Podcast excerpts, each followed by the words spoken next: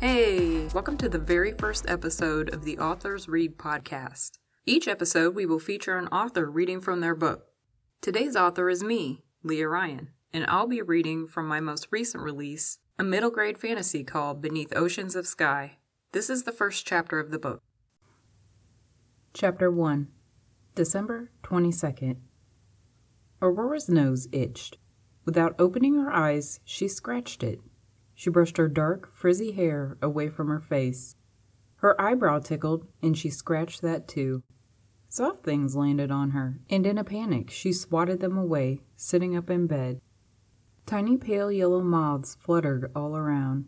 This bed covered in tattered blankets wasn't hers, which was, of course, cause for concern. Not only that, the strange bed was situated in a meadow, at the edge of a forest of short trees with pale trunks and no leaves. Far above her, an ocean churned, thin like a mirage with the sun shining through it. She watched it for a moment, wondering when she might wake up from this dream. It didn't seem like a bad dream, just strange. Words were carved into the bed's headboard, a nice elongated script, and she read them aloud. The population of the near grows by one every year. She wrinkled her nose. What's the near? Aurora got out of the bed. The sparse grass and soft dirt were warm against her feet. In one direction, a trail led into the trees. In the other direction, the meadows stretched as far as she could see. There were no trees that way, only short grass in that strange sky.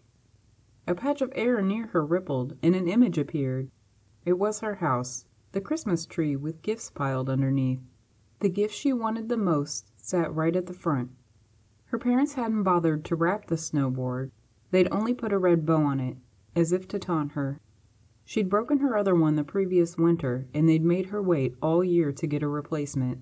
Her mother told her, Be patient, Aurora. You can have it when the time comes. Her father said, Don't worry. You'll have plenty to keep you occupied between now and Christmas morning. Your grandparents are coming. We have holiday parties with your aunts, uncles, and cousins. Waiting may seem like torture right now, but once we get started, you'll probably forget all about that snowboard. You'll barely notice the wait.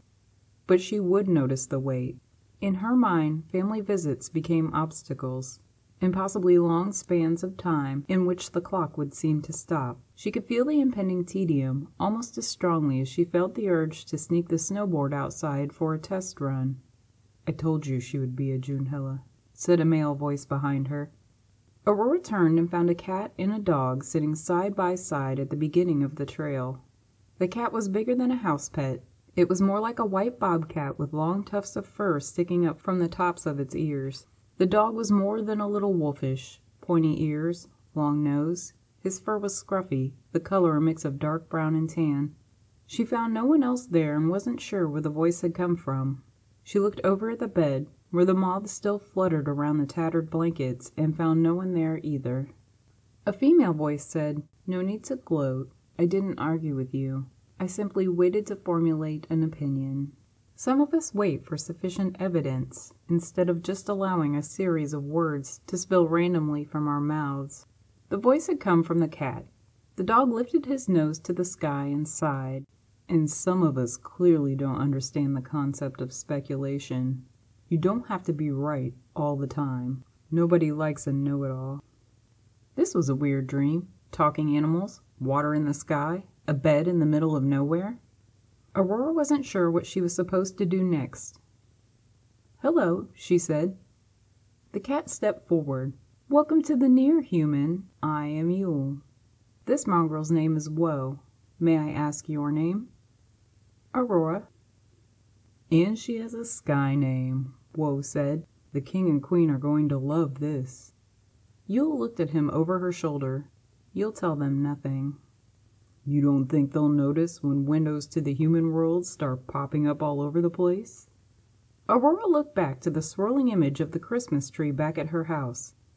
That was what they were talking about. She asked, Is this a dream? Of course not. Now come away from the window. It's dangerous, Yule said. Woe let a snort of a laugh. It is dangerous, Yule insisted. Come, Aurora, we need to find you some clothes. Can't go traipsing about in jammies. This isn't a dream. I just told you it wasn't. Then what is this? How did I get here? What is this place? Woe said, Come with us and we'll tell you the same story we tell everyone who wakes up in that bed. Wolves and bobcats were carnivores. Did she really want to head off into the forest with beasties who could eat her? She asked, Why should I trust you? Do you see anyone else here? What will you do if you don't come with us? Woe asked. Aurora looked around again. She really didn't have much of a choice. She could either follow those two for now, or try to fend for herself in the woods. And while she loved the outdoors, she wasn't so sure about her survival skills. You can get clothes for me? Yule had already turned to go back to the trail. Yes, yes. Thank you for listening to the Authors Read podcast. Be sure to check out the show notes for the link to the book. If you'd like to support the Authors Read podcast, please like, subscribe, or share. Until next time.